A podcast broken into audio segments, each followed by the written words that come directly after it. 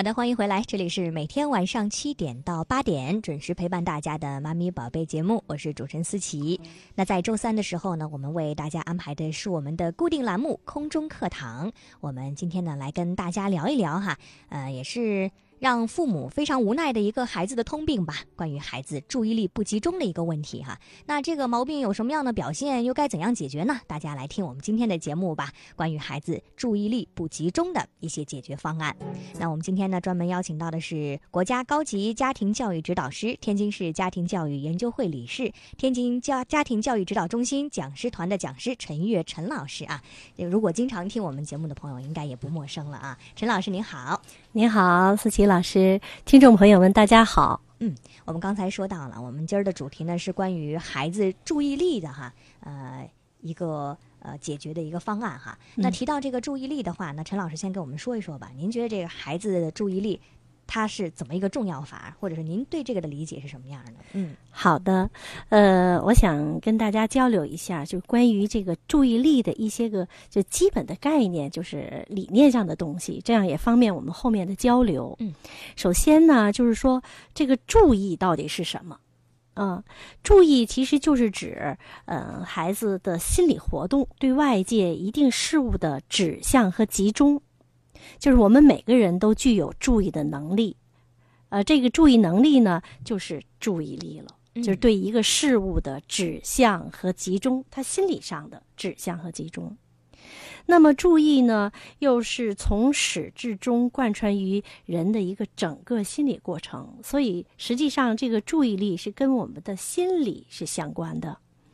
那么我们都知道，呃，智力有五个基本因素。是吧？一个呢是注意力、记忆力、观察力、想象力和思维能力，呃，而其中的这个注意力是记忆力、观察力、想象力和思维力的一个准备状态。嗯，所以说，又有人说这个注意力呢是一个人的心灵的门户。嗯啊，呃，怎么说呢？就是由于人。他能够集中的精力去清晰的感知一定某一件事物的时候，他才会深入的思考，而且不被其他事物所干扰。嗯，也就是说，如果没有注意，那么我们的其他的智力因素，比如观察、记忆、想象、推理等等，都会因为得不到一定的这个注意上的支持而失去控制。嗯，这就是说关于注意的一个概念上的解释。那么，我们儿童的这个注意力不集中又有哪些具体的表现呢？比如容易分心、学习困难、活动过度、冲动任性、自控力差。嗯，啊，就是就是大块头的啊，有这么些现象。那大家也可以对照着哈来看一下自己家孩子有没有类似的一些问题出现。对，有两条可以重点的说一下，比如那个学习困难方面啊。嗯。就是有的孩子啊，上课不专心听讲，容易走神儿，东张西望或者是发呆，经常表面上看是认真的，好像看着黑板或者老师呢，可其实他的脑子已经走神儿了，开始这个东想西想了。在教室里写作业呢，也是思想不集中，上课铃响了啊，开课都十分钟了，他还没有进状态。还是在呃发散的这个状态里边，那他要在家里写作业呢，注意力总是不能放在学习上，一会儿上厕所，一会儿看电视，有的时候又看看大人，反正是家里的某一个物件都可能会让他发呆一会儿。那平常他在看书和做作业的时候，很在意周围的声音，或者说是很敏感，对周围的声音听得特别清楚。而这样的孩子，他的成绩是不稳定的，嗯，健忘，然后会厌学，写作业或者是考试当中，经常会马虎大意而出错，比如读题就读不完整，嗯，或者是跳着读，呃，跳着呃隔着字读或者隔着行读，那导致他注意力不集中嘛。对了，嗯。啊，这是说从学习的这个。方面的表现，那再比如这个冲动型，有一些孩子他的注意力表现他的是冲动任性，情绪不稳定啊，容易变化，还有一些孩子自控力差，不遵守规则，不听老师、家长的一些指示，或者是做事没有章法，随随便便，一切都听之任之，不能和别人很好的合作。而这样的孩子很容易和他人、和其他的人发生冲突。嗯嗯，这是说，在表现上，就是专注力的一些个表现。那注意力不集中有危害吗？嗯，刚才说到这些表现，其实已经有这个危害体现出来了，是吧？影响学习，影响社交，对吧？对了，对，你说的特别好。首先影响社交，嗯，人际关系就紧张。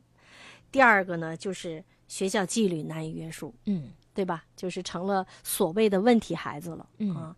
另外呢，第三个就是学习成绩差，嗯第四个自理自立能力差，嗯第五个就是自信心不足嗯啊。这是由于专注力差导致的这些个危害，而这些危害不仅仅是影响他学业上，而会影响他他未来的事业发展乃至婚姻家庭。嗯。所以尽早的发现此类的一些问题哈，包括我们经常有一句话叫做“好习惯是从小养成的”，对吧？对对对嗯对对，在小的时候发现问题的话，就及时的来解决了。对所以我们大家肯定也迫切的需要哈，怎么来解决这对应的一些问题呢？嗯我们这个陈老师也是专门找了几个比较有针对性的案例哈，来跟大家这个详细的来分析一下。好的好的，嗯嗯，我们先说第一个吧啊，好，嗯，一个叫丽丽的一个小男孩，特别文静，四周岁了哈，上幼儿园的小班，性格非常的内向，不爱呢和小朋友进行交往。即使有小朋友主动的和他说话的话呢，他也找不到共同的一些兴趣，往往也就不欢而散了。老师也经常反映哈、说丽丽在上课的时候东张西望的，不听老师讲课，以至于呢老师提问的时候也不会回答。另外，老师反映说，丽丽在受到批评之后，也会觉得非常委屈啊，即使是一般性的批评吧，她都会委屈，直接就哭了哈。嗯，在家里面，刚才说到的是在学校的一个表现哈，在家里面呢，他做事情也是注意力不够集中。呃，具体来说呢，比如说玩这个玩具的时候，两分钟的热乎劲儿啊，唯独喜爱玩这个风扇呐、大风车啊、排气扇啊之类会旋转的一些东西，永远玩不腻。家长给他讲故事的时候呢，他表现的也非常不耐烦的状态，也不愿意动脑子去主动的去思考问题，动手能力也非常差。玩这个拼图之类的游戏呢，也是从来进不行不下去的。我们知道这拼图肯定需要有耐心才可以哈，一片一片一片一片，所以这类游戏他也不爱玩。是的，呃，像丽丽这个小朋友来说呢，她是呃本身内向又安静。按照理说，像这样内向安静的孩子，他做事儿好像容易比较这个这个集中注意力。可事实上呢，他的一些个行为表现呢，却让父母和老师都伤脑筋。嗯、原因在哪儿呢？他只对少部分的东西或者事物感兴趣，比如这个说他的对于转的是吧？嗯风扇呐、风大扇呐、车呀，风车呀，嗯是吧？他对这样的东西感兴趣，而没有兴趣的东西，他就分神了。那么我们怎么说呢？就是兴趣是以需要为基础的，嗯，兴趣又是最好的老师。那么从这个我们教育心理学的角度来说，学习兴趣是一个人倾向于认识、研究、获得某种知识的心理特征，就是可以这个特征是可以推动人们求知的一种内动力的，就是内向的力量的。那么，一个孩子对某一个事物，呃，某一个玩具或者某一件事儿，或者对一个学生他对某一个学科有兴趣，就会持续的专注的去进行探索和研究，呃，如此才会提高他的学习效果，然延伸到这个学习成绩。那么，学习兴趣呢，又包括直接兴趣和坚决兴趣、个体兴趣和这个情境的一些兴趣。那么，兴趣它的发生、发展的过程呢，是从有趣开始。嗯，他产生了兴趣，再深入了呢，可能会成为他一生的志趣。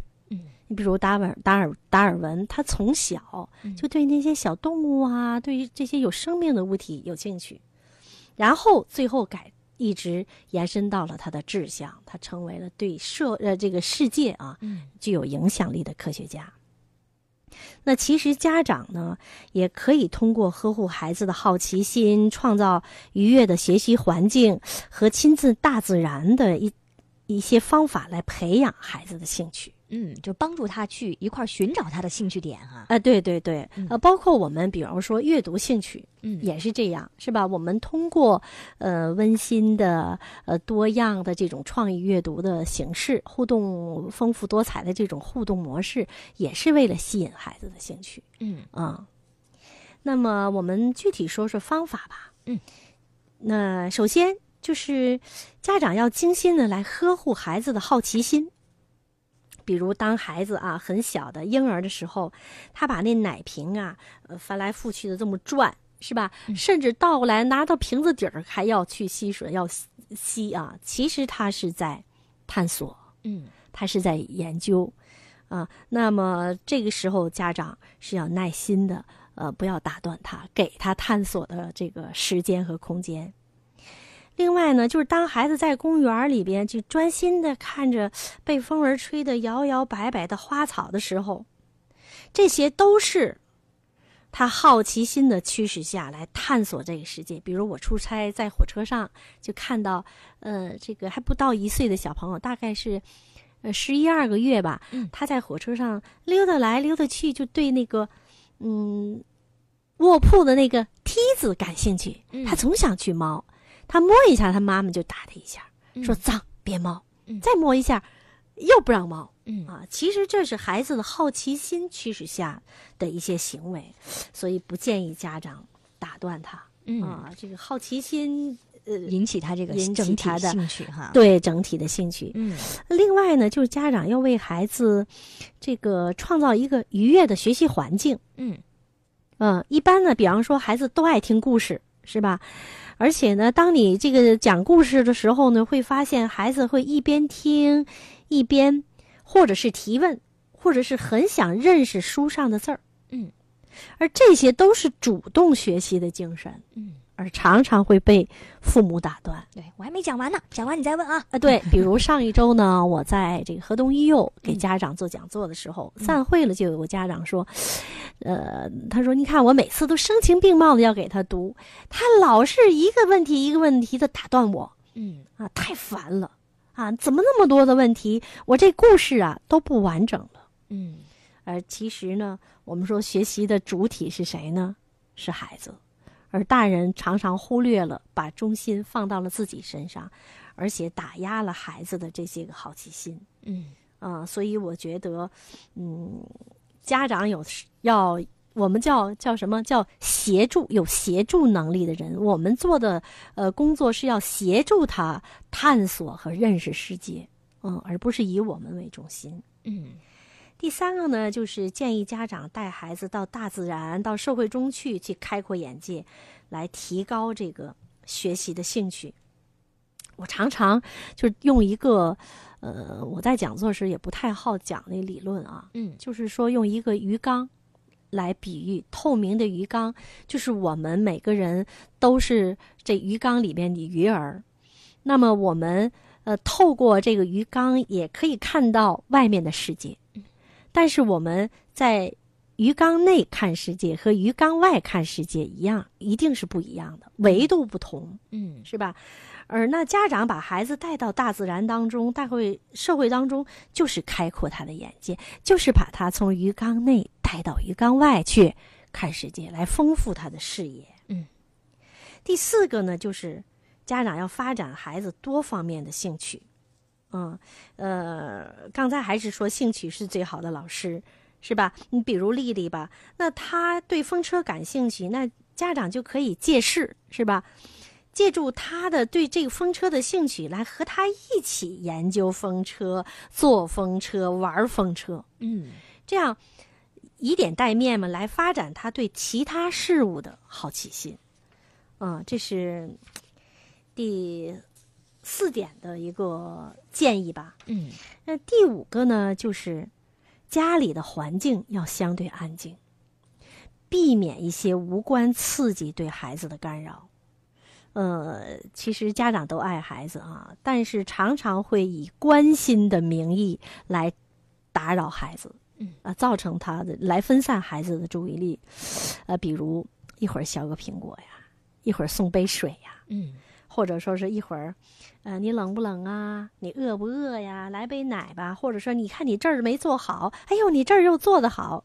其实这些行为都是分散孩子的注意力，嗯，搞得孩子心烦意乱。为什么有的是说这孩子老愿意把门关上，不愿意家长进来呢？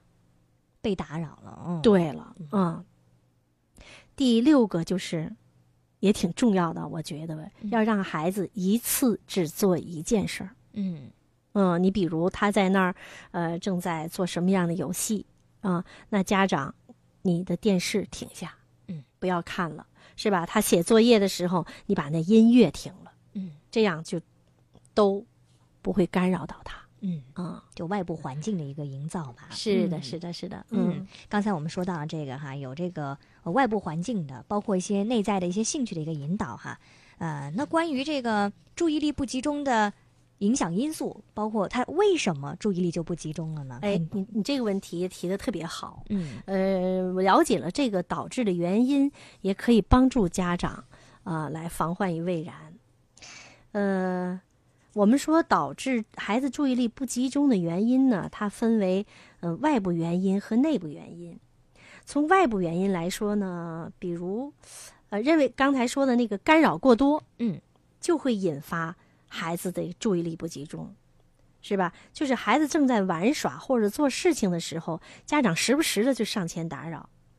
第二个就是还有一种，就是睡眠不足，嗯过度劳累，玩的累了，是吧？或者学的太累了，呃，天热，马上到夏天了，天气很热，口渴或者是生病，这些原因都会引起他情绪上的不稳定，然后导致他的注意力的不集中。嗯，那我们会发现，在班上有些孩子一打蔫儿，身体不好，那他这一天的各种活动，包括课程，他都不会有很好的状态。嗯嗯，另外呢，就是我们也认为比较重要的一个，就是超负荷的学业，或者是违背发展规律的这些早期教育，会引发孩子的注意力不不集中。嗯，比方说，家长给孩子呃提出来的那个要求，教育的内容太深奥了，不符合孩子当下的现有的发展水平，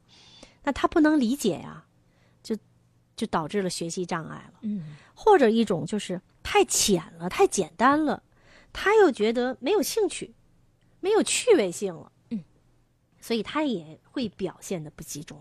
嗯，所以得根据他的这个年龄情况哈，对他自己的接受情况。对对对，所以你看我们在给老师做培训的时候，就是你每一堂课、每一次活动的那个目标，要符合孩子的发展这个当下的水平，叫适宜目标。嗯家长也是孩子的老师，在家里也一样，你对他孩，你对他的要求，嗯，又要具体，还要适宜，嗯不然的话就会导致孩子一系列的问题。还有一种外部原因呢，就是家长包办代替、过度干预而引发的这个注意力不集中。嗯，都不需要他走脑子了，家长都做了嗯，他还注意什么？他都连大脑都不动了。嗯我们常常会说：“孩子，你今天想吃点什么呀？随便。”嗯，你看这都随便了，就很多事情他没有感知的能力了，对生活没有觉察力了。嗯，呃，另外呢，就是三岁以下的孩子，就是年龄本身就小，他就是他这个时候的学习还是属于无意识，就是无意注意的状态了。啊，很难长时间的去有意识的注意力。那这个时候，家长呃把这种自然的现象被看为是呃，哟，我的孩子有问题吧？嗯啊你看人家那孩子怎么做那么长时间了？那你别看你们家孩子三岁，人家孩子都六岁了，那注意力的时间一定不一样的。嗯，这是外部原因。呃，从内部原因呢，它也分为两个方面，一个是生理上的，还有一个就是心理上的。呃，从生理上来说，比如有的孩子这个大脑发育不够完善，嗯，他的神经功能不全，会影响他的这个信息的传导。嗯，比如说刚才说到三岁以下哈，哎，对对太对，小了，嗯，对了啊。另外呢，触觉不足，触觉、对于触觉敏感的孩子啊，他的这个脑神经的这种抑制就有困难。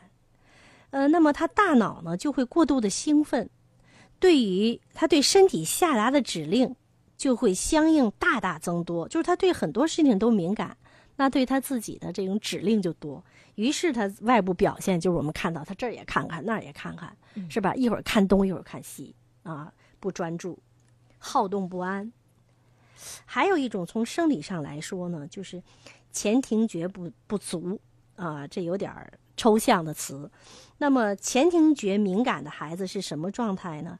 他会把大量的不管有用还是没有用的信息都放到大脑中。嗯，本身前庭觉它应该是个门槛儿，就是经过就是任何进入大脑的信息都需要我们这个前庭觉的过滤再进大脑，而他这个这个前庭觉敏感的孩子，他就缺乏过滤，就是没有筛选，嗯，就进到大脑了。那也那我们就知道，这时候还是表现出来他的这种躁动不安，嗯啊，就跟刚现象是一样，但其实有的是原因是不同的。另外一个呢，就是有一些孩子他是特殊疾病引发的这个呃专注力不足。一会儿时间允许的话，我们可以有案例来说明。嗯那么内部原因还有一个就是心理上的，嗯、心理安全感和自信心不足，这样的孩子他会过分依赖或者是缺乏耐心。你比方说，他想被父母关注，呃他会故意做一些个啊、行为上的问题，专注力不足，你认为他的问题，比如拖沓呀、磨蹭啊等等的，嗯是或者是情绪上的，刚才说的那些现象，啊、这些也是由于是由于心理原因导致的他的情绪的困扰和专注力不足。嗯，那么，呃，从这个统计数据来说啊，我们中国呀，有百分之七十五的儿童存在着注意力不佳的状态，这比例是不小的。嗯因此，我们这个要让孩子，要让我们中国的儿童拥有高品质的注意力，是我们教育工作者和所有家长的一个重要的任务。嗯，还是那句话，一定要从小哈培养出他这个好的习惯哈，越早越好啊。对对对。好的，欢迎回来！你现在正在收听的是天津经济广播《妈咪宝贝》节目，我是主持人思琪。那在周三的时候呢，我们节目为大家安排的是空中课堂的栏目啊。我们今天呢，跟大伙儿一起来聊一聊关于孩子注意力不集中的一些表现原因，还有改善的方案啊。如果大家有关于孩子注意力方面的问题呢，可以呃跟我们进行互动。一方面呢，发送问题到我们的微信公众平台“妈咪宝贝”拼音的全拼一零一四就可以找到我们了。另外的话呢，也可以拨打我们直播间的热线电话二三三四一四五七一四五八和一四五九，直接呢来问我们的陈老师啊。我们今天邀请到的依然是国家高级家庭教育指导师陈悦陈老师做客我们的直播间，来跟大家聊一聊这个问题。呃，我们上半时段的话呢，跟大大家。嗯，结合案例吧，哈，跟大家说了一下这个关于注意力的，呃，到底是什么是注意力，包括它的一些重要性哈，还有注意力家长需要注意的一些方面。那我们呢，接下来再跟大家分享呃另外一个案例哈，也是一个呃小朋友，嗯，这个小朋友呢和刚才那个小朋友呃不太一样哈，会感觉刚才那个会比较内向一点哈，这个兰兰呢相对来说，哎，好像就和妈妈的沟通会多一些了哈。啊，而且看完之后会觉得，哎呦，这个妈妈做的太好了，对吧？给孩子起到了一个非常好的一个榜样作用。兰兰啊，她上一年级了，做事儿呢不专心，放学回家之后进门就喊累呀、叫热呀。刚才我们也分析到了关于一些生理方面的一些原因哈，人家自己找的也挺挺准确的。哎呀，又累又热的，呃，妈妈呢拿了冰激凌给他说，告诉他啊，你吃完这个冰激凌就写作业啊。然后妈妈自己就去买菜了。可是妈妈买买菜回来的时候呢，她这个冰激凌还剩下一点没吃完。看见妈妈回来了啊，兰兰就赶紧拿出作业开始写。在写作业的半个小时里面呢，兰兰啊去了两次厕所，到饮水机旁边接了三次水。不一会儿呢，又来到厨房，看见妈妈在摘韭菜啊，就说：“哎呀，妈妈，我帮你一块儿来摘菜吧。”然后妈妈就给她分了一半儿。他说：“哎呀，妈妈，你看，你看，你把这烂叶子都放到盆里了啊，把好的韭菜扔到纸篓里了。”他发现妈妈错误了啊，很是沾沾自喜。然后，然后妈妈呢就借机来教育他了。嗯，他说：“哎呀，真的是啊，妈妈有点不专心了，差点浪费了青菜。哎呦，差点给你炒这个烂韭菜吃了啊。”然后呢，妈妈一边从这个菜盆里往外摘烂叶子，一边说：“啊，你看，做事儿呢就要专心，你专心的摘菜。”就比妈妈摘的好，摘的要快。那妈妈刚才呢，走神了，是不是？不专心，差点造成浪费了啊！这还有，你差点就吃着这个烂叶子了，还浪费时间了啊！做作业要是不专心的话，会怎样呢？哎，听了妈妈的话之后呢，兰兰做了个鬼脸儿，然后乖乖的回到自己的房间，很快就完成了作业了。嗯，这个兰兰呢，是一个典型的这个。注意力控制力不足的孩子，因为他蛮可爱的，是吧？你看他还能知道帮着妈妈去摘菜呢，是吧？但是他回来说的那些个理由，比如天热呀、口渴呀，是吧？这也是常经常性的，也也正常，是吧？所以刚才我们在提到了这个导致呃专注力出问题的原因，也有这个方面的啊，呃。他是这些原因导致的这个做事拖沓的现象，就是他自我控制能力差。嗯嗯，而他妈妈做的就特别好，他没有像有一些妈妈就是呵斥啊、嗯数落呀，是吧？你没做完，你又出来接水喝啊？对，嗯啊，去去去，不用管，你学习学好了就行了，就有这样的家长，嗯是吧？而这而且这妈妈在指出孩子的一些问题的时候呢。他是呃隐喻的，没有直接来来来指出来，是吧？巧妙的呃通过摘菜摘错了，让孩子来看到这个不专心做事情的后果，然后通过启发，让孩子来专心做事情了啊，来理解到专心的重要性。那么，到底什么是专心呢？嗯，我们可能老听说，但不一定知道具体什么是专心。专心就是有意的控制。注意的能力，就是有意注意。嗯，这个有意注意的这个发展呢，它对于一个孩子在课堂学习是很重要的。而这个有意注意发展，特别是对于幼小衔接的孩子来说，是一个很重要的一项能力准备。嗯嗯。这个同时呢，有意注意它发展了呢，也是提高孩子对自己控制能力和管理能力的一个重要方面。一个孩子的这个脑神经发育系统如果不完善的话，那么他大脑的这个控制功能就是还不强。那么这个时候，这个孩子的专注力也会受到影响。就是随着孩子不同年龄，那么呃每个孩子呃就是不同年龄段的孩子，他的注意力时间是不同的。嗯啊，你比方说三岁以前的孩子，那基本上没有什么专注力。他都是无意注意，嗯，所以我们看微信上面哈，有朋友还问啊宝宝是十一个半月了，啊。玩着玩着就跑向妈妈，不管谁和他玩，不到两分钟就跑了，啊，太小啊，这很正常，嗯。这是很正常的啊，他都是无意的注意。那么，而到了三岁、三到四岁的孩子，而且是要在教育条件特别良好的情况下，这小孩子的集中力也只有三到五分钟。家长朋友，三到五分钟，如果您的孩子在这个年龄段，他做一件事情可以达到三到五分钟，那他就是正常的。嗯。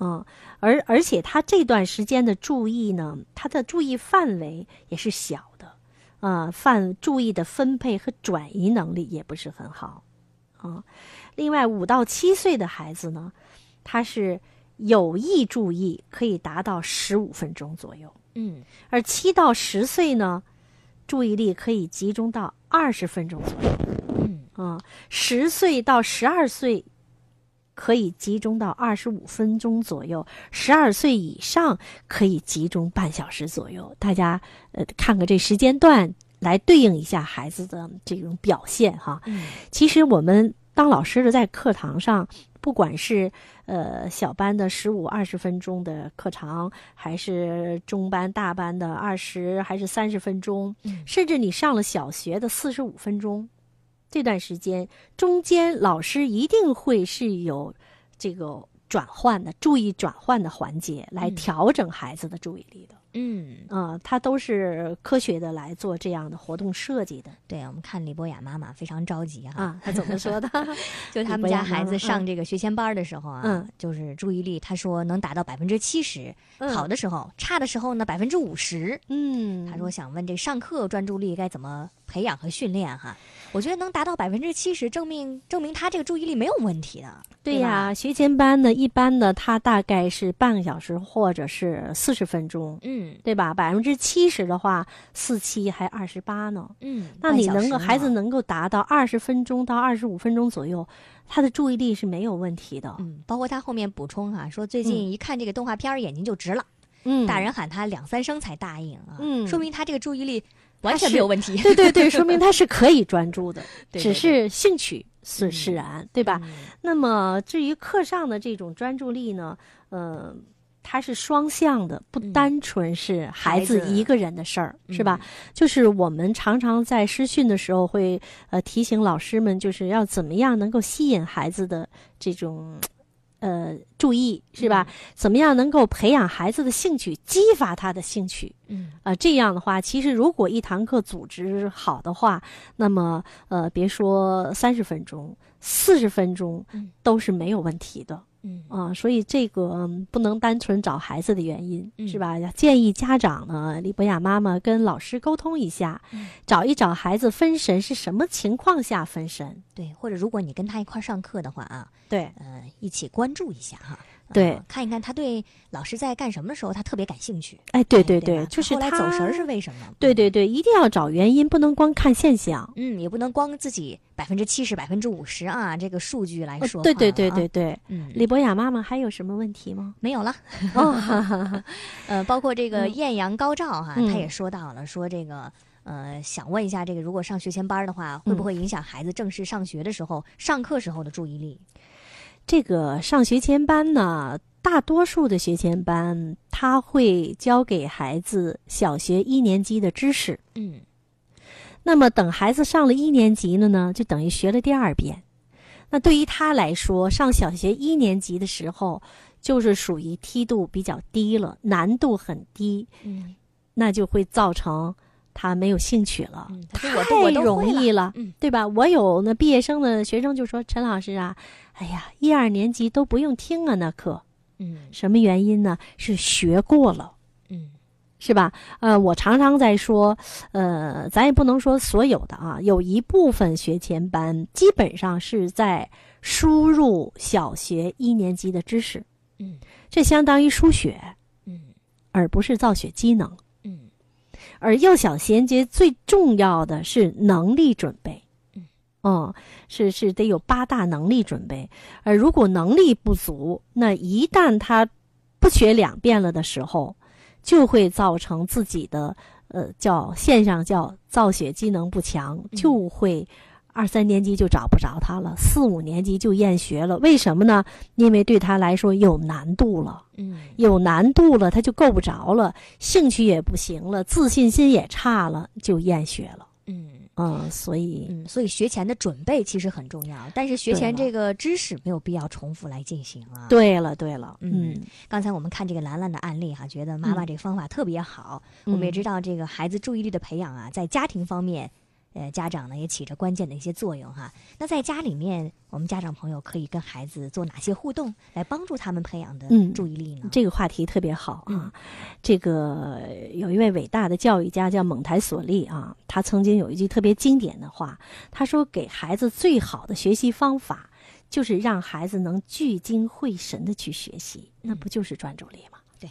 那么我们呢，嗯、看看在家里我们家长能做哪些方法啊，来通过哪些呃努力能够呃培养孩子的这个专注力。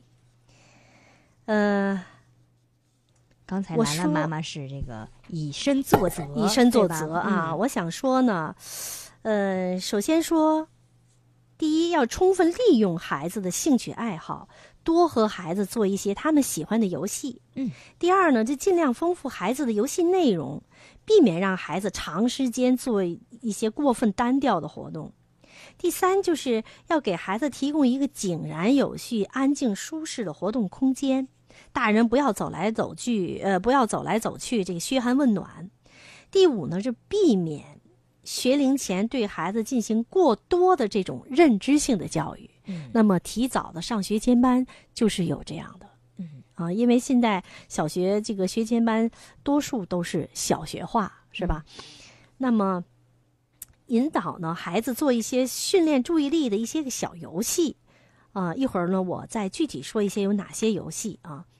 六岁之前呢，只要是没有立即有危险的那种情况，就不要打断孩子，呃，做的各种专注的活动。因为只要做专注的事儿，孩子这个大脑啊，就是在进行这个呃信息的传传输啊。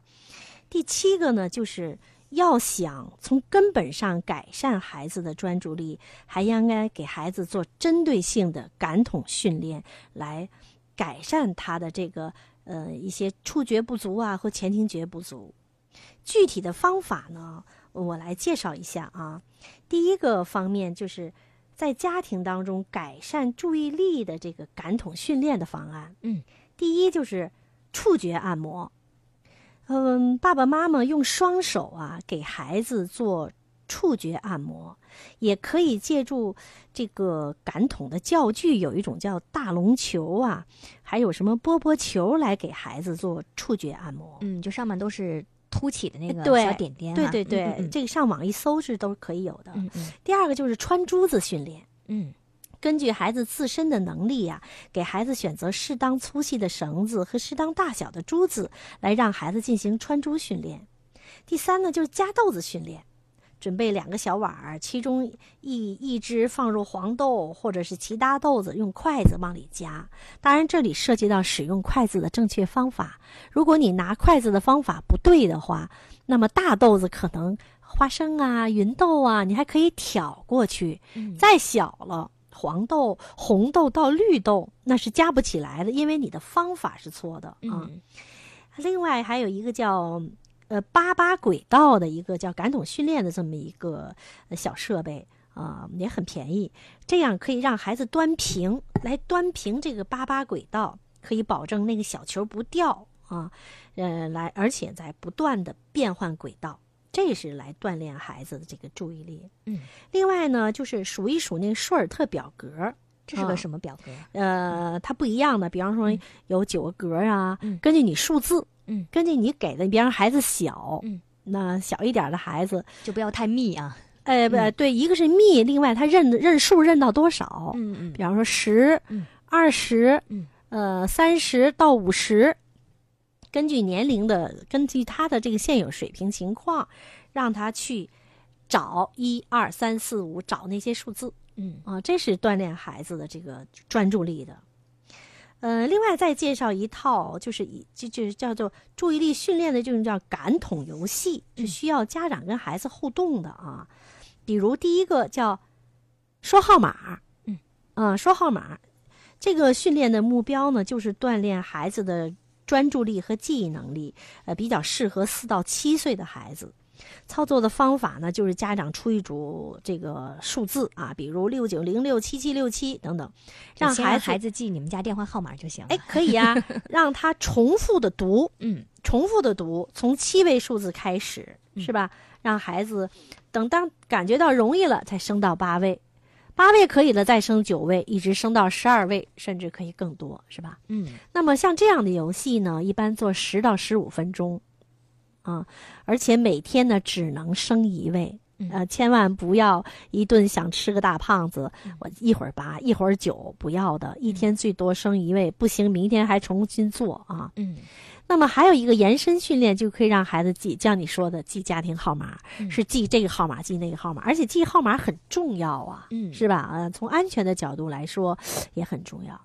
嗯嗯，好。另外呢，最后一个吧，游戏的名字叫播音员。嗯，这个播音员这个训练目标是训练大脑来提升注意力，一般适合五到八岁的孩子，是吧？就是呃，电视广播啊，里边播音员说一句，孩子就跟着学一句啊。这样的话呢，呃，这个专注力的这个专注性，如果能够十分钟不错五个字的时候，这个专注性就达到良好了。游戏一般是五到十分钟，嗯嗯，就是这样。嗯，包括刚才说到的这个说也行，唱也行，对说也行，唱也行行啊。玩儿当中，玩儿中学啊。一般的这样的游戏，每次可以进行五到十分钟，每周可以做两到三次。嗯嗯，好，我们提供了这么多一些在 在家里就可以操作的一些游戏和互动哈，是也都希望我们每一个孩子哈都可以注意力集中起来啊，都可以成为优秀的孩子嗯啊。